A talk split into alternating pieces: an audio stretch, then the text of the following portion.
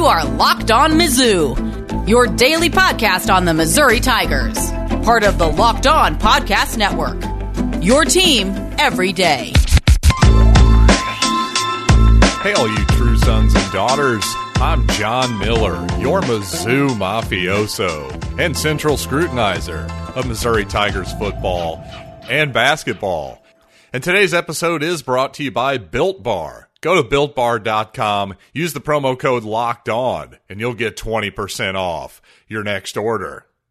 And in somewhat of a surprise, at least in terms of the timing, Will Muschamp is out as South Carolina's football coach. I have some thoughts on that particular transaction. Plus, I have to admit, this isn't something I say a lot or at least enjoy saying, but Rick Pitino might have a point, everybody. So we got to talk a little college basketball in the final segment. But first of all, obviously, we got to pray that Missouri is actually going to play this week. And, well, according to Gabe DeArmond's sources over at Power Mizzou, all the players who are out with contact tracing will be back on Saturday. And it does look like, at least as of now, South Carolina and Mizzou are on track to play on Saturday. I don't know about you. I can't handle another Saturday without Mizzou football. So let's all keep our fingers crossed. That's for sure. Now, one interesting bit of Mizzou news is that Larry Rountree has accepted an invitation to the Senior Bowl. And for all intents and purposes, that, Tiger fans, means that Larry Rountree is gone. He is play. This will be his final season for Mizzou. And honestly, good for him. I can't imagine why he would want to play another year for the Tigers, to be honest, because he's got a legit chance to play in the NFL. I, am hearing that he could be a second, third day pick, maybe rounds four through seven, something like that. Who knows? Certainly, he's got a shot to get drafted, and certainly he'll get a he'll get a chance in training camp next year on somebody's roster. He can break tackles now. If he was a guy who, like Tyler Badie, could really make stuff happen in the passing game, maybe he'd be a borderline first, second round draft pick. But I think just the type of runner that he can be on first and second down, I think it might get him to the league. I really do. So good for Larry. And it's totally understandable that he wouldn't, despite the fact that he would have a chance to break the rushing record next year, be a bit of a tainted, asterisk heavy record in five seasons, wouldn't it? And honestly, you just can't imagine that a running back would want to put more tread on the tires, as it were. That just doesn't make a whole lot of sense. Now, I've definitely been an outspoken critic against this sort of free season that 2020 has become. In other words, in theory, again, a guy like Larry Rountree could have played a fifth season, and anybody who plays this season, you're basically getting this one for free, right?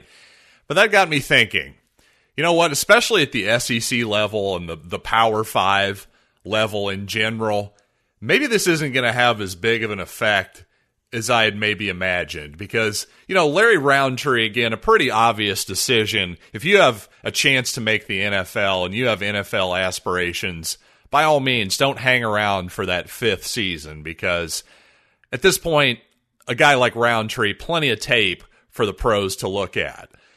So that sort of makes me wonder what kind of player would come back for an extra season. Would it t- it would probably take a guy who obviously doesn't have much of a chance at the NFL, but you'd almost have to be a significant player because who wants to just hang around for one more year on the scout team just to to run jingle jangles and and you know do a bunch of conditioning and and weight room work with no real shot of having significant action on the field. And the other thing is, how many of these guys actually have realistic assessments of themselves, to be honest? Because how many of the guys who actually play at least significant snaps for Missouri or anybody in the SEC really believes that they have no shot at the NFL? It's probably a lot fewer guys than you would think. So, you know, even just looking at the Missouri roster right now, a guy like, say, Michael Maietti, the transfer from Rutgers, well, in theory, he could play another season for the Tigers next year. But you know what? I bet he thinks he can make the NFL. I bet he thinks that even if he doesn't get drafted, he'll get a shot as an undrafted free agent, and he's probably right. So, what is one more season, getting one more year older, getting again more just injury risk? What is that going to necessarily do for him? Not much. So, on the other hand, you know, you've got a guy like Adam Sparks. Maybe he's the perfect guy to look at because, again, Sparks, a guy who's a senior, but now has been surpassed on the depth chart by a couple younger players in Ennis Rakestraw and Jarvis Ware. Well, if you're Sparks, you're still going to play. You still have played some snaps this year, but how badly do you want to come back next year? How badly would a guy like Micah Wilson want to come back next year? Again, we're talking about guys who have played at least a little bit, but certainly have no significant chance at playing any type of pro football. How much do they really want to come back? I mean, if I put myself in those guys' shoes, to be honest, as much as great of a time as I had at Mizzou, by the time I was a senior, by my fourth year on campus, a big part of me was ready to leave and ready to get on with the next step in my life. And I bet a lot of these kids are like that. So, again, my point is I'm just really wondering how many, if any, of these guys are really going to take up the offer on that free extra season. And I do want to talk about South Carolina, Missouri's opponent this Saturday, dismissing Will Muschamp in, in somewhat surprising fashion. But I tell you, I bet those Gamecock fans needed to get in reset button mode after Matt Corral averaged 16 yards per attempt against the Gamecocks. And you know what? No better way to get in to reset mode than with Coors Light. So, yes, while in an ideal world, college football is supposed to be therapeutic, it's supposed to be uninterrupted me time and an excuse to chill and drink beer. Well, sometimes it's not always the most therapeutic thing in the world, but regardless, Coors Light is the beer that's literally made to chill. So it's perfect for any type of chilling moment, whether it's in a win or a loss. Coors Light is the one I choose when I need to unwind. So when you need to hit reset, reach for the beer that's made to chill. Get Coors Light in the new look delivered straight to your door at get.coorslight.com. Celebrate responsibly. Coors Brewing Company, Golden, Colorado. Well, a shout out to Lane Kiffin and the Ole Miss Rebels once again for clearly being, well, not the best team in the SEC by any stretch of the imagination, but certainly the most entertaining team in the SEC week in and week out. I'm telling you, I think I've watched as many Ole Miss games at this point because of cancellations as I have Missouri games just because, well, their games happen to be close and wildly entertaining, seemingly every single week. Again, Ole Miss quarterback Matt Corral averaged 16 yards per attempt this past Saturday. My goodness. Now, if you average 9 or 10 an attempt, that's a really excellent number. So 16 is borderline insanity and borderline unprecedented, to be honest. I don't really ever remember seeing that kind of number in the box score. But I'll tell you, the thing about Will Muschamp is this. He's always been the type of head coach that, that I'm not that big of a fan of. Just he seems to want to play again what I would call Herm Edwards ball that I've called that I've called it before. Now the Herm Edwards thing I think actually is is probably going to work out okay at Arizona State. I think his style and just his personality in general actually works very well at the college level. But as a Kansas City Chiefs fan, it seemed like every single week Herm Edwards was determined to win the football game by taking as few chances as humanly possible.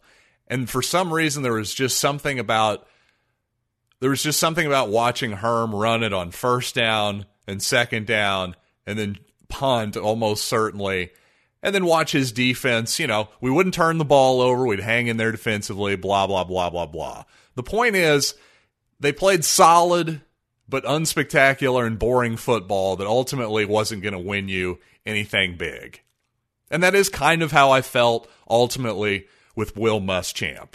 And frankly, if that, that South Carolina defense is going to struggle to that extent, well, then I guess I, I can't be too surprised that they got rid of Muschamp. Now, I guess the timing of it is the surprising part. Not only that it's this season, obviously a $15 million buyout somewhere in that neighborhood has been reported that somebody for South Carolina is going to have to pay out. Man, the pandemic, be damned. You thought people's bank accounts were squeezed and that kind of deal. Well, apparently some booster out there in uh, Columbia East has some money to burn. 15 million. Not not afraid to pay that just to get Will Muschamp to go away in the middle of the season, no less. But you know what? Despite my personal bias against Will Muschamp, I must admit it, my initial reaction was a little bit of surprise and thinking, boy, South Carolina, you might want to realize who you are for a second. Because, boy, before Lou Holtz arrived in the year 2000, there wasn't a lot to write home about as a South Carolina fan. In fact, would you believe that before Holtz, again, showed up at the new millennium, that South Carolina had won one bowl game in its history? Yes, exactly one bowl game in that in the 20th century. That's pretty incredible, right? And also similar to, similarly to Missouri, its last conference championship came in the 1969 season when the Gamecocks won the ACC. Yes, that's right, kids. The Gamecocks were once in the ACC and they were actually independent for uh, almost a couple decades there, right? Before before joining the SEC circa 1992, 1994, something like that. Now, South Carolina had some moments, including the 1984 Black Magic year where they were a top 15 squad. And, you know, the, they, in 1980, George Rogers, running back for the, for the Cocks, actually won the Heisman Trophy famously over Herschel Walker. So they had some moments, but overall, not exactly an elite program by any stretch of the imagination. But then Lou Holtz shows up, and after well, an 0 and 11 start, he turned it around and f- sort of laid a somewhat solid foundation for them to ultimately swoop in and get Steve Spurrier after he failed with the Washington Redskins. And obviously, we know Spurrier did really, really well with South Carolina, including the 2010 SEC East crown, a victory over Nick Saban in Alabama some notable bowl victories, all that good stuff. Really, just an excellent tenure by Spurrier, and, and by far the best tenure in South Carolina history, which included, and this really gives you an idea of how things can change quickly. From 2009 to 2013, Spurrier and the Gamecocks beat Clemson five straight years. Spurrier six and four against the arch rival Tigers overall. So that just shows you I, maybe by maybe by 2015 when Spurrier headed on out of here, he, he saw the writing on the wall with Dabo Swinney. Who knows? So just interesting again. In seven years, I think South Carolina thought they had the best of Clemson. Well, not so much anymore. So if Lou Holtz and certainly Steve Spurrier had two of the best tenures in South Carolina history, certainly this century, their expectations are raised, and they should be. You know, 20 years is a long time now. That's what kids are aware of. They don't really care about, frankly, anything before the last five seconds, much less things that happened in the 20th century. So if you're South Carolina, maybe you shoot for another Lou Holtz, Steve Spurrier type, somebody who's won big with a blue blood program that may be out of the game for now. Perhaps somebody like Bob Stoops? I don't know. Bob, we most recently saw him in the XFL. Is it time for him to dip his toe back into the college waters? I don't know. That would be an interesting landing spot. That's total speculation on my part. Just something to keep in mind. I don't see Urban Meyer going there, let's put it that way. But Bob Stoops? I don't know. For some reason, I'm giving that a non zero chance. But speaking of non zero chances, it seems like there's a non zero chance that the NCAA tournament might get delayed? I don't know. We'll see what Rick Pitino has to say after this quick break, and I'll have my say as well. But first, I got to tell you a little bit more about our title sponsor, and that's Built Bar. Yes, the incredibly tasty and healthy Built Bars are even more delicious than before with six new flavors, including cookies and cream and caramel brownie. Built Bar is great for the health conscious guy. Lose or maintain weight while indulging in a delicious treat. These bars are low cal, low sugar, high protein, high in fiber, and a nice treat alternative for those of you in that keto diet. So go to builtbar.com and use the promo code locked on and you'll get 20% off your next order. Again, that's promo code locked on. That's one word, locked on for 20% off at builtbar.com. Well, current Iona basketball coach Rick Pitino, who you might remember from various other parts of basketball history, including a rather interesting restaurant experience in Louisville, allegedly.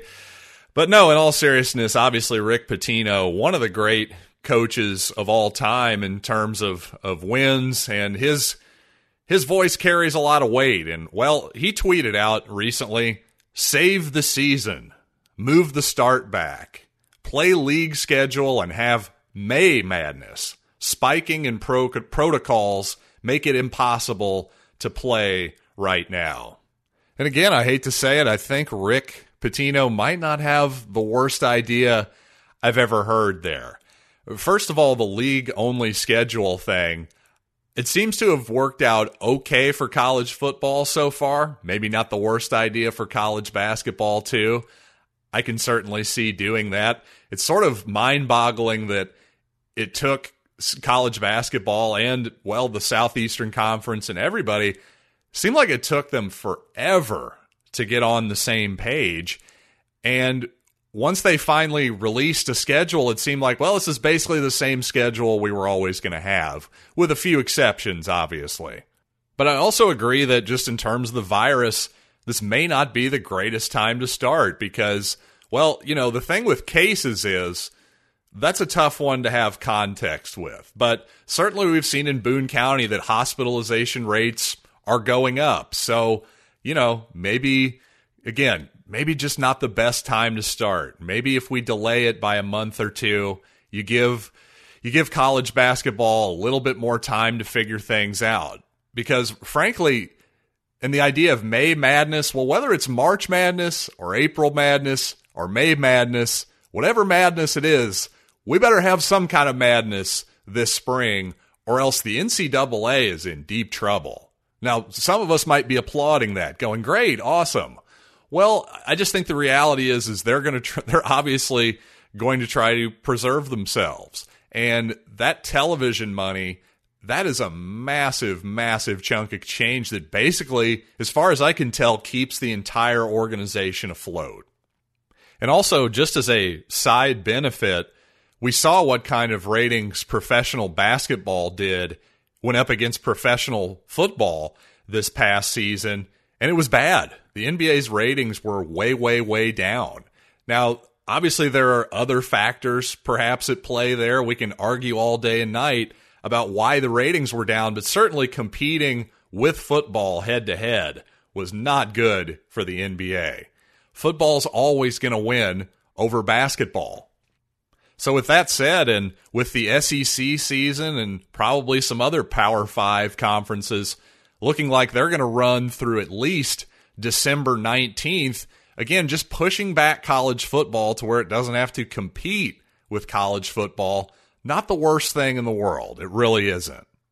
Now, Pitino's reference to protocols, as far as the actual contact tracing protocols, yeah, that's going to be really difficult because if one guy tests positive on the team, well, essentially they've all been in contact, right? It's not like football where you can divide guys. You can basically keep the offensive line separate from the from the you know the cornerback room or, or the defensive backs, whatever it might be.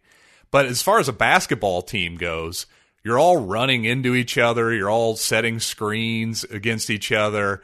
You know, sweats flying off of each other's heads into each other's faces and and yada yada yada.